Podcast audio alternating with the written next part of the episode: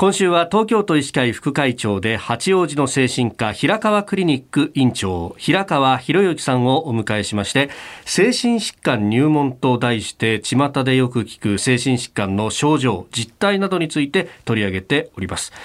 え今朝昨日に続いて10歳未満のお子さんの精神疾患その対処法について伺っていこうと思います。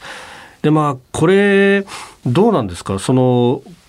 子供個人の部分から出てくるものとあるいは周りの環境特に親の状況によって変わるものっていうのはありますか？あのもちろんこれもともとはこういう本人のあ発達上の問題ですから、はい、一番大きなそこの部分だと思うんですけどもその結果現れてくる症状については行動の異常については、うん、もちろん親御さんの対応とか働き方が変わってきますから重要だと思いますねその辺は。そうすると先生方はこう子どもと向き合いつつ親とも向き合うってことをやらなきゃいけないわけですそうですね。そのお子さんっていうのは自分で自分の辛さって言葉で言えませんから、まあ、それをはあの待合室や親切の親子の関係の中で見てきてご本人の問題の部分と周囲の接し方の問題というものを見極めることになります。お子さん特にこうなかなか言葉で全部を表すのが難しいっていう年代の子どもたちからこう聞き取りをするっていうのは難しいですね。そうですね。あの、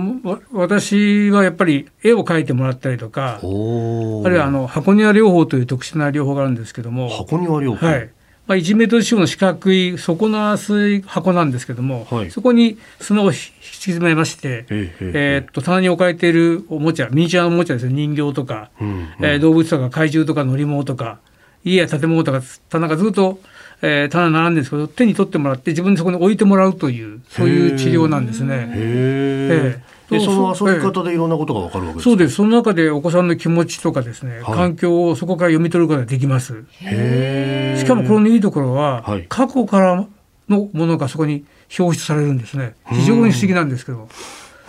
ですから過去にこんなことを受けたってこともその箱の中に何回もやっていくと徐々に現れてくるというそういう治療です。はあ。えそれは子どもたちは当然ながら無意識にやってるってことなの？あの無意識にできる環境を作ってあげないと楽しんでもらってですね。結構初めは戸惑ってますけど慣れるともうどんどんどんどんあのそののめり込めるようにやってくれますんで。先生またあれやらしてみたいな感じそうです。ですからこれはもちろん診断するための症状を得ることも大事ですけども、はい、両方という言われるようにこれが治療につながっていくんですね。でそこでこう現れてくる親にこうこんなことがされたとかなんとかとかっていうどうですか？問題のある親御さんのこうタイプみたいなものっていうのは大別できたりしますか？まあ、親子の関係って随分変わってきてますよね。まあ、最近はまあ前は怖いお母さんお父さんがいてですね、はい、まあ本当に怒られっぱなしだったのもあったと思うんですけども最近はあの電車なんか乗ってもなんか友達みたいな親子っていうかなんか一緒に並んでこうくっついてゲームしちゃったりする目と、はい、微笑ましいなとか、まあ、あるいはお揃いの服着てあ結構いい家族なと思ったりするんですけどもただこれはどうなんでしょう。こういう時はいいけど有事になった時に本当にこの関係っていうものがきちんとあのうまくいかせるかどうかってちょっと心配があります。うん。どうですか？不安を抱える親御さんどこに相談しに行けばいいですか？これはあのやっぱりあのどのお母さんでも初めての経験ですから悩んで当たり前と思って、保健所の心の相談とか、はい、あるいはあの母子家庭センターとか、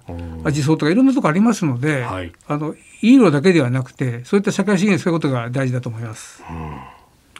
うん、最後に子どもたちに関連しておっしゃりたいことがあればお願いします。まあ、あの今コロナ禍ですよね、はい、昨年の出生数、1年間埋めた赤ちゃんですけどもこれ84万人っていうことで、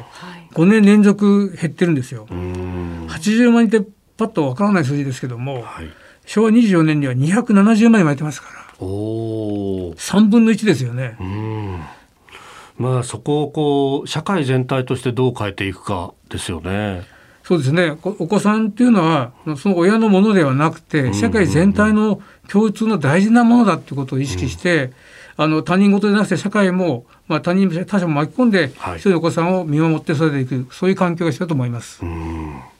平川クリニック院長平川博之さんに1週間お話を伺ってまいりました。先生どうもありがとうございました。ありがとうございました。お疲れ様でした